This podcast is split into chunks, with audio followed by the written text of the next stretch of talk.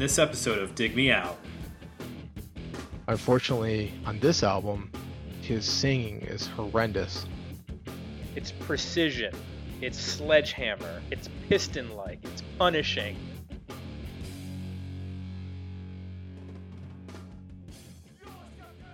Hello and welcome to another episode of Dig Me Out.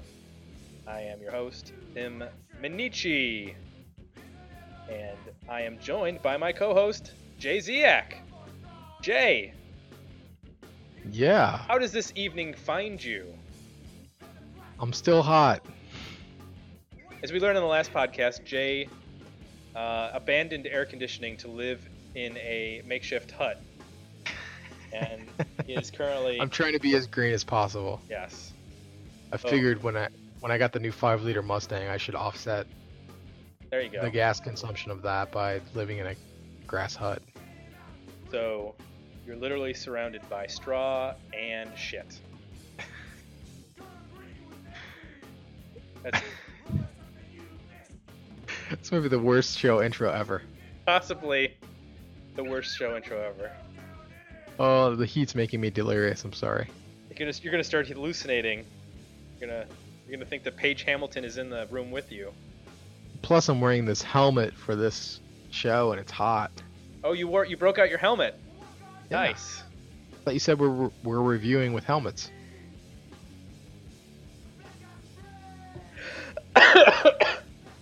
So I wanted to come prepared. I uh, I think you misread that email. What? I, what I meant to say was, we're reviewing Helmet. Uh, So you, I know you went on eBay and purchased that vintage, uh, you know, Viking helmet for several thousand dollars. Looks like this might be an episode where we're gonna have some technical difficulties because, yeah, I thought the new well, computer. I- go ahead. I thought the new computer was going to be error free, but I should have known better. That's funny. Oh, Tim. like Richard Marx, I should have known better. Exactly. So, What happened to that guy? oh, Oh, we don't have time to get into it. I, I I can give you this tiny bit of information. The Okay. dude is mad rich. He doesn't have to work. You want to know why? Well, he wrote like he wrote like six billion hit songs in the '90s, so in the '80s. The 80s, and a lot of them were for movie soundtracks. Oh, So he gets all those royalties. son of a bitch. The, guy's Wow. getting paid. Dollar, dollar bills. God bless them, I guess. At least somebody other than the label is getting paid. Let me tell you uh, uh, who did not get paid, and that was Page Hamilton of Helmet, because they didn't sell a lot of records, but they were a good band, and they were a band that I liked. And we are going to talk about them tonight. Specifically, we're going to talk about their debut debut album, Strap It On. But before we do that, Jay, what am I going to do? uh, a headstand. Crack one off. I will not be crop dusting. I am going to give you the history of the helmet. Oh, okay. Can you do it with a German accent? Helmet was formed in New York City, 1989. I don't think I want to do that. Oh, that was good though. Hold on a second, I got a barking dog. She was just speaking German. She was, as she was reacting to my German, as all dogs do. Nine. So, Helmet formed in New York City in 1989. Original guitarist and vocalist Page Hamilton formed the band after leaving Band of Susan, a band that we covered on this podcast. Not the I Cannot album. believe he was in that band. He was in there for one album and then he left. It was the album that was before the album, excuse me, that we reviewed. Uh, they formed with Henry Bogdan on bass, Peter Mengede on guitar, who later formed the band Handsome, and John Stanier on drums, who is now the drummer in the band Battles. They signed to Amphetamine Reptile, which was a small label in New York City, for a single and then their first album, Strap It On, which came out in 1990. The album was engineered by Wharton Tiers. Now, Wharton Tiers is a guy whose resume is huge. He worked on over 200 albums in 30 years. He worked on albums by Quicksand, Yo La Tengo, Dinosaur Jr., Teenage Fanclub, Biohazard, Sonic Youth, so many more. Guy's got an amazing resume. The album was re released by Interscope in 1991, and then the band officially signed to the label in 1992. They recorded and released Meantime that same year, 1992, which was certified gold in 1994. Biggest selling album of the band's career had the song Unsung, which was on MTV, Headbangers Ball, 120 Minutes, Alternative Nation, whatever show that they had, Helmet was playing it. Um, the same year, 1994, uh, Peter Mengede left the band. I think I'm saying that right. It's M E N G E D E. Uh, he was replaced by Rest in Pieces guitarist Rob Echeverria. I don't know how to pronounce that. It's E C H E V E R R I A. Eka. I need one of those like pronunciation programs that pronounces everything. Oh, I, I love listening to you try to pronounce names. Okay, keep going. He was the guitarist on Betty, which was released in 1994. That album uh, reached number 45 on the Billboard 200, but overall it sold poorly. And the guitarist Echeverria left the band to join Biohazard. The three-piece uh, helmet with Chris Traynor, formerly of Orange 9mm on guitar, and uh, Stanier and Hamilton still in the band, recorded Aftertaste and released that in 1997. And side note, I actually saw the band at the 1997 CMJ in New York City, and I saw them play, I think only a few songs off of Aftertaste, and then we had to leave to go catch Sebadoh somewhere because we couldn't stay in one bar for more than 20 minutes. There were so many bands to see. Uh, after their tour for Aftertaste, the uh, band broke up in 1998. Hamilton moved from New York City to LA. Started working with former Testament and White Zombie drummer John Tempesta. Uh, Chris Traynor rejoined and they recorded the album Size Matters. He has a three piece and released it in 2004. That was their last album for Interscope. They had multiple bass player changes, and then Pesta left in 2006 to join the Cult. Is the current drummer of the Cult. In 2006, new drummer Mike Jost was recruited to record the album Monochrome for a New York independent label Warcon. Then Jost and Traynor both left. New band members who I don't know their names were recruited and recorded the album Seeing Eye Dog, which came out last year, 2010, on Work Song Records. And that is the history of Helmet. Basically, the only person left from the original lineup is guitarist Page Hamilton. But that really all, everything you need to know about Helmet is Page Hamilton. He must be a major dick. Has he done an album with the same guys more than once? Uh, the first two albums, Oh wow! and meantime, we're both with the same lineup.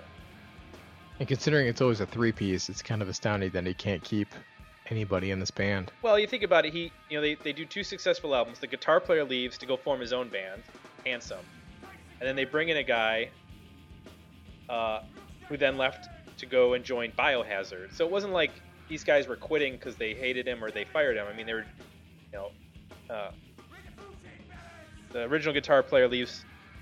Handsome's kind of in the similar vein, and then who wouldn't join Biohazard in the '90s? I mean, uh, on. well, yeah. I mean, who was who's going to have more promising, or who had a more promising career at that point? Biohazard or Helmet? You know, it's probably even. I mean, Biohazard was It was kind of a big deal in the early to mid '90s in terms of. At least there was a lot of hype about them that they were going to be this huge band that was going to change music, which in some weird ways they kind of did, but I don't think they saw any success out of it other than un- Unsung. I remember Betty was really hyped and supposed to be a big album, and it just didn't happen because it's not a good album. no, and we'll probably get to that one and and both all those albums eventually. Uh, but we're gonna start at the beginning. So Jay, what did you think of Strap It On? And and did knowing what was coming later with Meantime and Betty, did that affect what you were hearing when you were listening to that?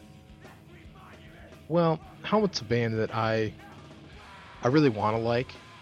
Um, I remember in high school hearing uh, Meantime and being a big fan of that, and at the time it it really re- it was the first band in a long time that really reminded me of Black Sabbath, 70s Black Sabbath. I mean, at that point, that was my only reference for you know heavy guitar riffs like that, and and on that album, the way that he sings, particularly on that song, is is sort of sort of Ozzy-ish. Um, so I've always wanted to give this band a chance. Um, I got Betty a couple years after it came out, used. Was super disappointed um, in that record. So when you gave me this, my my hopes were were pretty high that that I would like this, considering it was their first record and probably the best form of the band that existed. Um, I think there's there, there's things about this band that I think are that are important, and, it, and it's cool to hear, particularly when you consider that they were doing this stuff in 1990. You know, I think what he was doing on guitar really kind of it heavily influenced. He, I think he was probably one of the top, let's say, five people that probably influenced guitar playing for the next 10, maybe 20 years. I think his his style is is that important. Unfortunately, on this album, his singing is horrendous. Um, so for the most part, I'm kind of into the songs until he starts singing, and then I just have a really hard time. Um, he's just got no on this album. He's got no sense of melody or anything. Um, he, you know, he can barely even yelling, yelling key. uh, so I think that combined with, you know, this album to me sounds really flat. You know, the guitars are so, so, so overdriven and so freaking loud um, that it really flattens the sound out. So there's not a lot. There's not a lot of texture there. There's not a lot to discover. It's sort of it's all right there in your face and within a you know listening to 20 seconds or 30 seconds of one song, you get the gist of what the album's about. There's no surprises after that point. There's no twists and turns. There's no, uh, you know, dynamic shifts. It's pretty much that for. I mean, thankfully, it's not a ton of songs. So when you're in the mood for this this kind of thing, you can you can pretty much get through the whole album and not, you know, be spent on it. But it's just it's it's um it's too flat for me. It's not multi-dimensional enough. It's not um, you know, production-wise, it's it's not great. It's uh, you know, drum-wise, the tones are not fantastic. There's barely any bass at all. So I think the thing that makes this band different than say a, a Biohazard, which I think there's a lot of similar similarities, um, especially this album, is that the other guitar, at least for some of the songs or a lot of guitar or a lot of the songs, it it does some dissonant, sort of pretty interesting counter stuff. Um, so it's not just the same riff played again. hmm I think that's the one of the big things that really probably sets them out from being just you know a biohazard or suicidal tendencies or some kind of like you know new breed thrash band or you know heavy alternative band. Well, they're they're, Um, they're tapping into the they're New York hardcore. Yeah, yeah, and and I mean th- those other bands were too, but they just they do it with a little bit more avant-garde sort of approach to it that I think makes them a l- maybe a little bit different and potentially more credible. Do you think that that comes from his playing in an avant-garde band like Band of Susans? Uh, that's a good point. Uh, probably. I I hadn't really. I mean, I hadn't really put it together like that, but I mean that makes some sense. I mean, there's definitely something there. Uh, there's just a little bit different, and, and it's not the big, it's not the big signature helmet riffs. I mean that that was diff kind of different.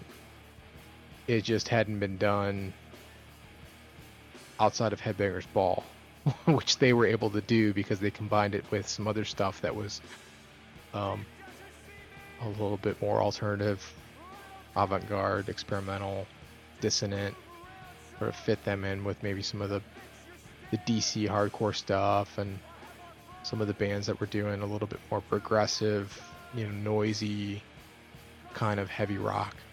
Well, I'll tell you where where I put that together in terms of his connection to Band of Susans is on track three, Bad Mood. Mm-hmm. In the chorus, there is this riff. It's a bad mood. It's a look.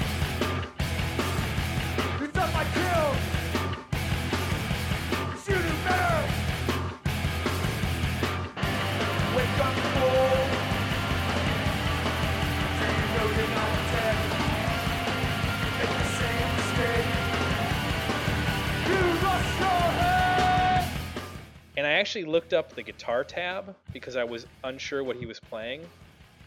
And they're not normal chords. And I actually put them into a, a chord finder on the internet to figure out what the hell he was playing. And the chord finder didn't even recognize them.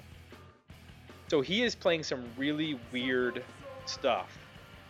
Mm-hmm. So at the core, a lot of these are pretty simplistic, repetitive, drop D, drop C guitar riffs.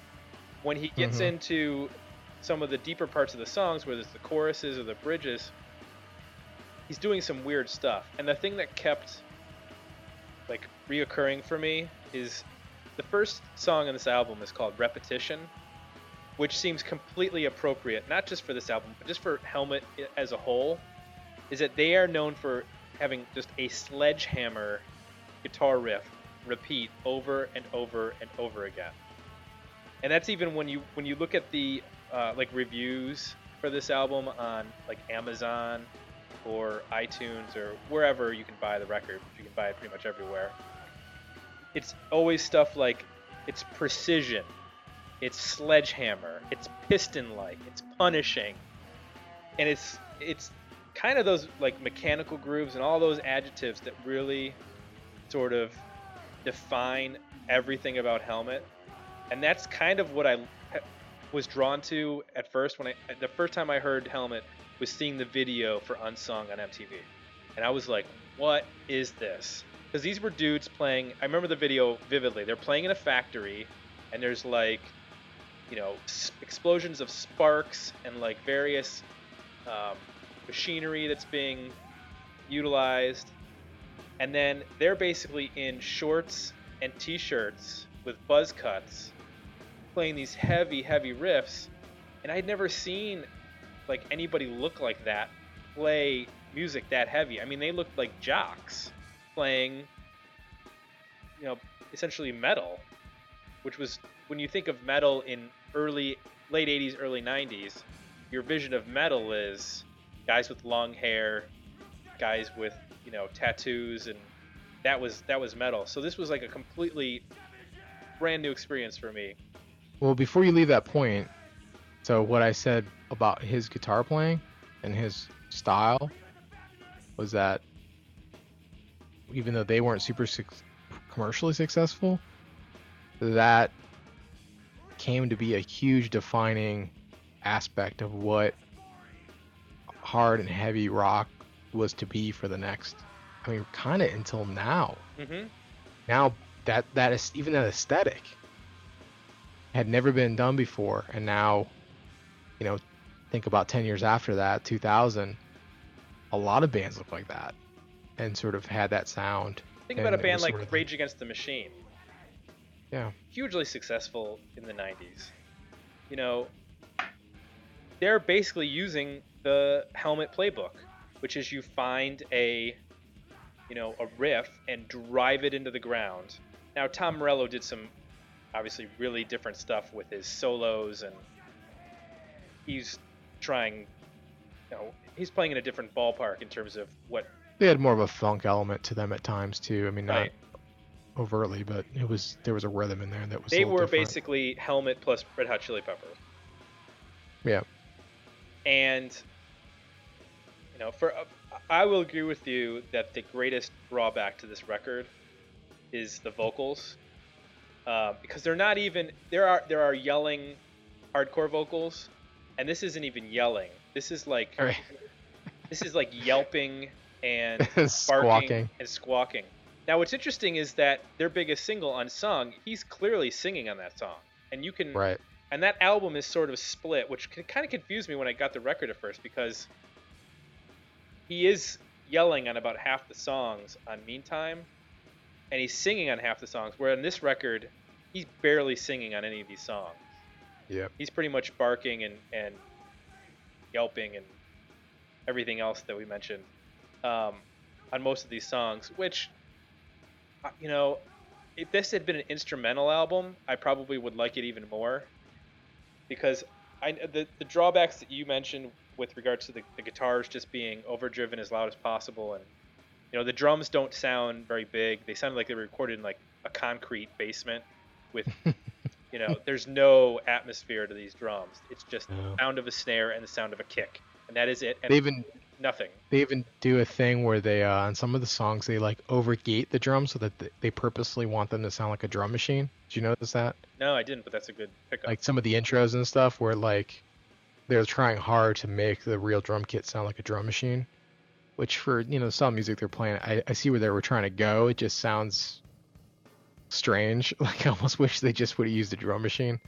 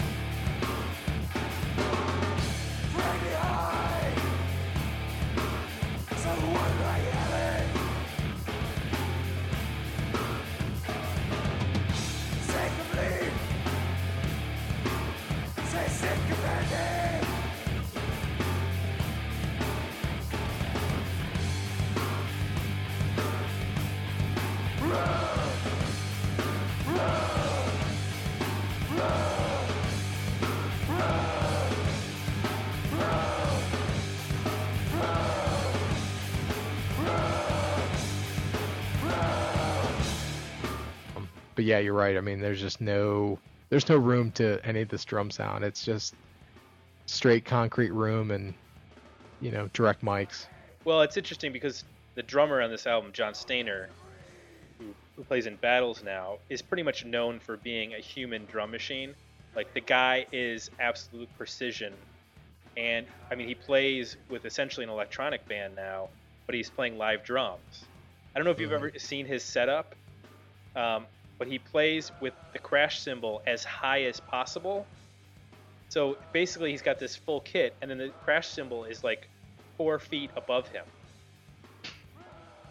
It's Okay. bizarre looking, and I didn't understand really why. But he basically like throws his arm all the way up and hits the crash cymbal, and um, doesn't ever miss a beat.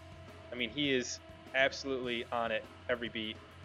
Um, Some drummers do weird things like that to the actual physical space will make them adhere to tempos and sort of the rhythms because they can't physically move. You know what I'm saying? Like you space things and position things out almost in awkward distances and, and things just because it'll it'll it'll slow you down. I think that's kind of the point. Gotcha. So that's probably one of the the things. Whether he's consciously doing it or not, that's one of those things where um, that's probably why that's being done. One of the songs that I wanted to bring up is track eight, "Make Room." It is kind of a template for what a lot of Helmet would become. It has a three-four rhythm to it, kind of a swing almost. Yeah, I wrote down that the uh, it reminded me of uh, Hendrix's manic uh, compression. Yeah, yeah, manic depression. Manic is the Compression. um, but that that sort of like swing, which I don't think a lot of hardcore bands utilized that at the time. I don't know if I don't you know listening to like Quicksand and stuff. I'm sure that they used three four, but not necessarily in that way.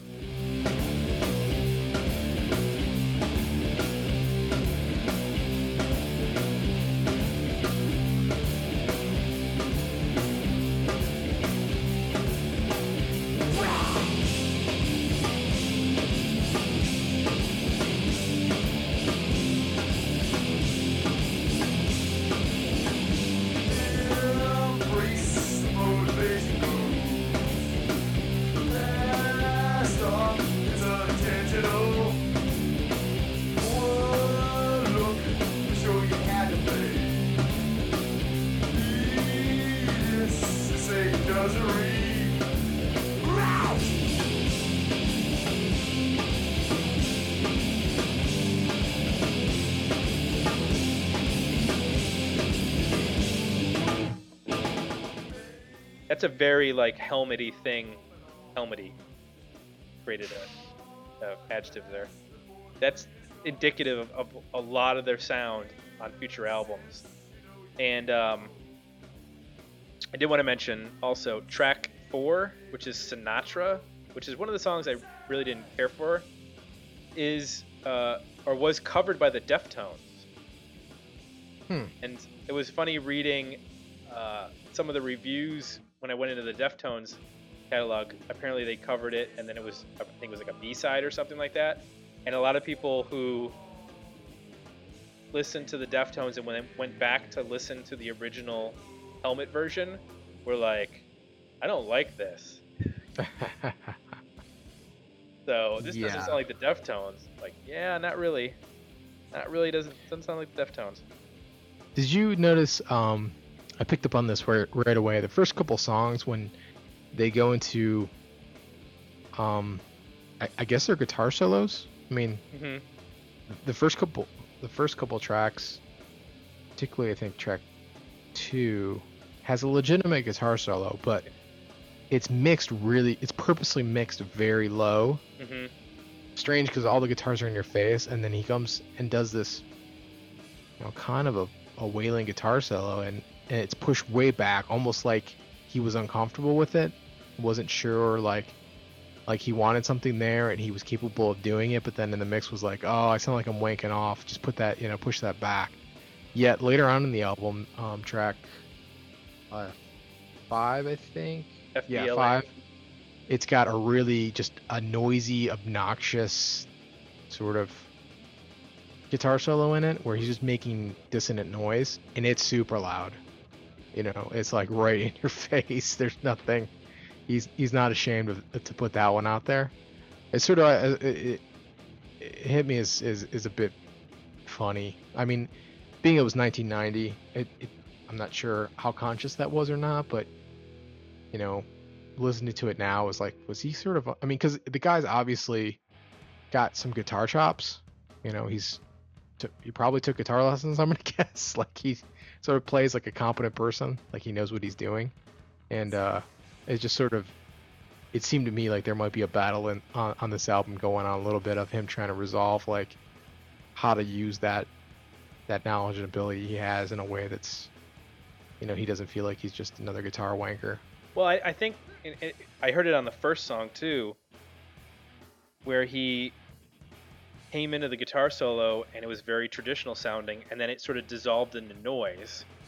and I think that he hadn't figured out how to make the solo serve the song, where either he was going to just, you know, like you said, wank and just do like a million notes, like he was sh- just shredding all over it, and then he didn't want to do that, so then it was just make the guitar feedback and create a bunch of noise. And I think it ended up.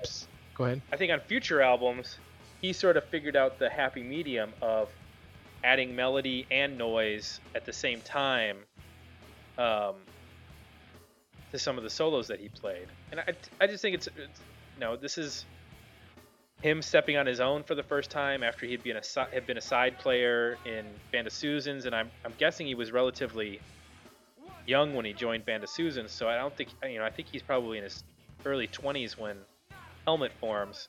So it's not unreasonable that he wasn't quite sure what he was doing in terms of where he wanted to go with you know, his solos, and it kind of reminded me of um, of uh, the some kind of monster or uh, the Saint Anger album that Metallica put out, and talking about how I, like Kirk Hammett's like, we're not going to do any solos. like, well, it'll sound dated. He's like, well, it'll sound dated if we don't do solos.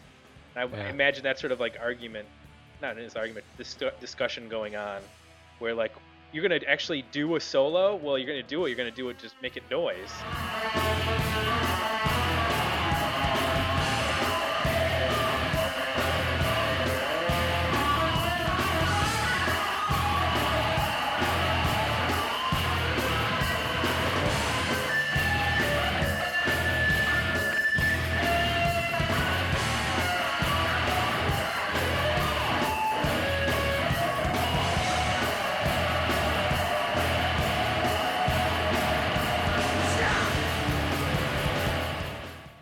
Think the part that was it wasn't the playing to me that it was just the way that was mixed. Like it, there, some of them are obviously mixed much louder than others, which seems strange.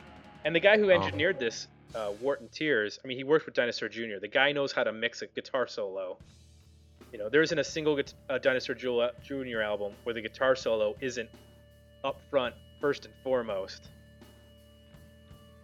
What's funny is that um, you were talking about track two, the solo on there.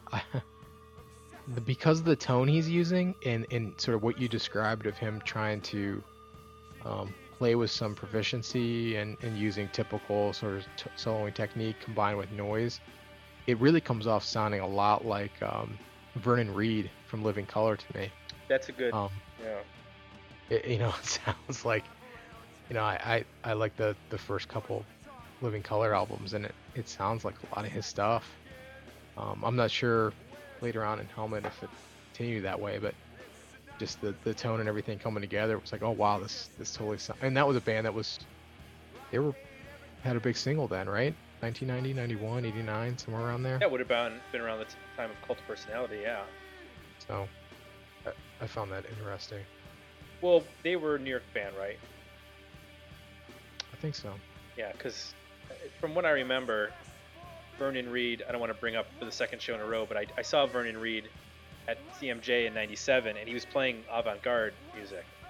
hmm He wasn't doing, you know, the greatest hits of Living Colour. He was doing like experimental guitar stuff. hmm Um, I'm guessing that he was familiar with the crew that Page Hamilton was, because, you know, Hamilton is connected to Band of Susans. Band of Susans have uh, a similar sound to Sonic Youth. The guy who worked on this record had worked with Sonic Youth. You know, there's definitely like the New York, you know, no wave and hardcore and experimental, all sort of like mixing together in the 80s and early 90s. So, you know, for all I know, you know, he might have known Reid or whatever. Although I'm guessing Living Colour was probably big at this point, so they might probably on tour most of the time. Yeah. There's a band that I don't know if we can get into them. They put out a '90s album, right? Oh yeah. Did- There's a couple albums in the '90s that they weren't successful, but they're decent. Uh, it's, it's really not even relevant to talk about why this band wasn't more popular. Off Well, I mean, I think- this album at least. Yeah. I mean, I think look, I mean, you you kind of said it. If they would have just done more stuff like Unsung, where he actually sang, they probably would have been huge. hmm I don't know what his problem was with wanting to sing. I mean, obviously you could. I mean, he doesn't have to be Robert Plant for Christ's sake. Well, there's a He there, just needs there's to be able to carry a, a decent melody and not squawk. And I, I, from what I remember of Betty, I don't think there's any singing on that either. See, I thought I, I thought there was I, at least on the songs like Milquetoast and um, the other single, which I don't remember the name of. Uh, I do remember there being some singing on that record. Uh, not as much as Meantime, which is probably why that album is more successful. Not just as an overall record, but in terms of sales as well. But on the Aftertaste record, which came out in 97, the 1st Mhm. single was Exactly What You Wanted. And it's kind of the right blend of him singing, but uh, having a little bit of bark to it. Like, it's aggressive singing. Not hmm sung, he's pretty uh, restrained, and exactly what you wanted has a much more uh, aggressive tone to the vocals. Um, I actually really like that song a lot. You know, down the road, down the road, we'll get to that album. The album as a whole isn't spectacular, but there's a there's a handful of really good tracks on that record. Um, I think I think I'm probably tainted in terms of all this because that first Helmet record was such a big deal to me that I'm willing to forgive some of the production and vocal issues and still, you know, really enjoy listening to this record, even though I don't necessarily want to hear him at all. Yeah. If there was a way I could EQ it so his vocal was down and like, everything else, I would probably do that. Um, but you I think for me, it, it, I, I, I don't mind it. A song or two. It just for the whole album, it just gets real old fast. It, it just kind of harsh, you know, production wise. Yeah, and I think you know if you're into bands like from this era, Jesus Lizard, um, the earlier Soundgarden stuff, Quicksand, uh, Jawbox, especially the earlier stuff. This this would probably be something you'd want to check out if you had not listened to the earlier Helmet. You're only familiar with Unsung or Betty or something like that because you'd heard it when it came out. I, I don't think this is that far off from those. It just doesn't have the the vocals that you're probably going to want. No, it doesn't have J. Robbins' smooth vocals that he's able to transition from singing to screaming within a single like verse, which H. Hamilton doesn't seem to have that sort of dexterity in his, with his vocal. So I'm fascinated to know how how it is that you find seaweed monotonous and uninteresting, but you you think Helmet, particularly this album, is is pretty good. I'm, I'm lost. I think it's because of the aggressive nature of uh, of the guitar playing. Um, this sounds really close, a lot closer to Quicksand than Seaweed. And that's what I liked about the Quicksand album is that even wasn't even when I wasn't in love necessarily with what was going on vocally, it was so interesting musically, regardless of even the production on that record, that um, I can still uh, really enjoy it. You know, I, I have a little bit more of a history with Helmet than Seaweed, so I'm sort of like I said, I'm tainted. Oh, that's But like I heard that first, you know, and maybe I didn't hear the first, the right song for Seaweed. Maybe I would have been more forgiving. But I heard the right song first for Helmet, which was unsung. And that song, you know, hit me. yeah. So did, so did I, and I, I've kept and I've been searching for for Unsung 2 for 20 years and still haven't found it. I still think that that Meantime is a great album, front to back. So I I'll don't. have to revisit that. yeah. And we will, in uh, in the coming years. We'll get to Meantime. 2015. 2015. Mark it down on your calendars, folks. Uh, the uh, number first podcast of 2015. We'll be reviewing uh, Helmets Meantime. But until then, I- was gonna take a meantime pun there, but I said it not. Uh, until then, you're gonna have to uh, deal with all the other albums. So I feel like at the end of these shows we should be doing like a star rating or a thumbs up or a thumbs down or sort Uh, of sometimes feel like it's unresolved.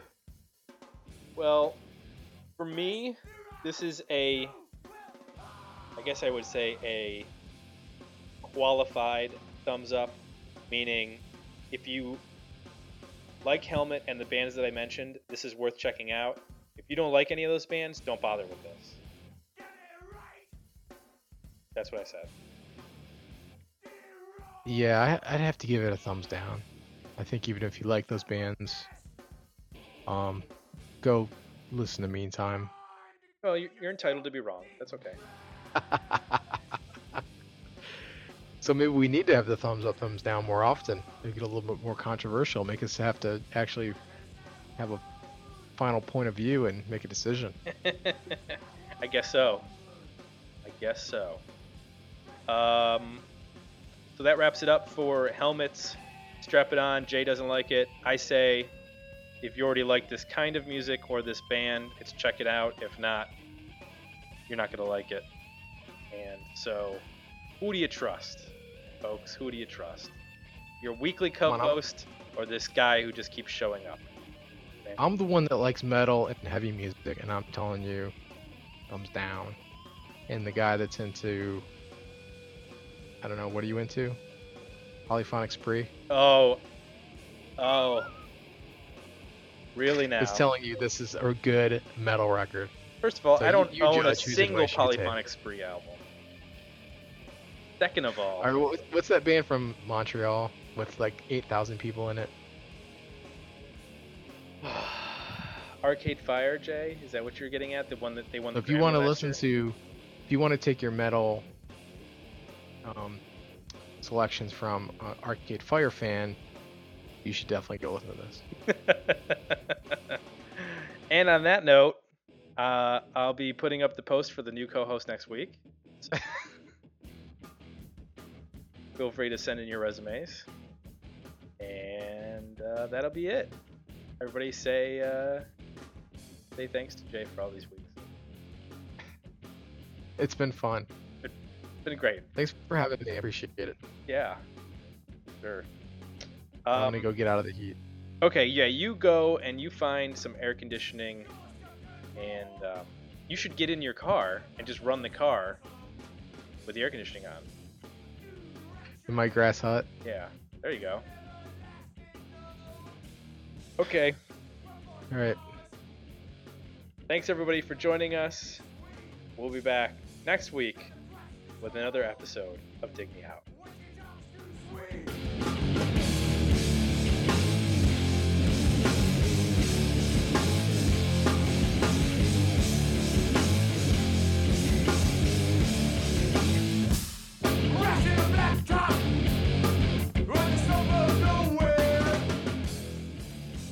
Visit digmeoutpodcast.com for links to our Facebook page and Twitter feed.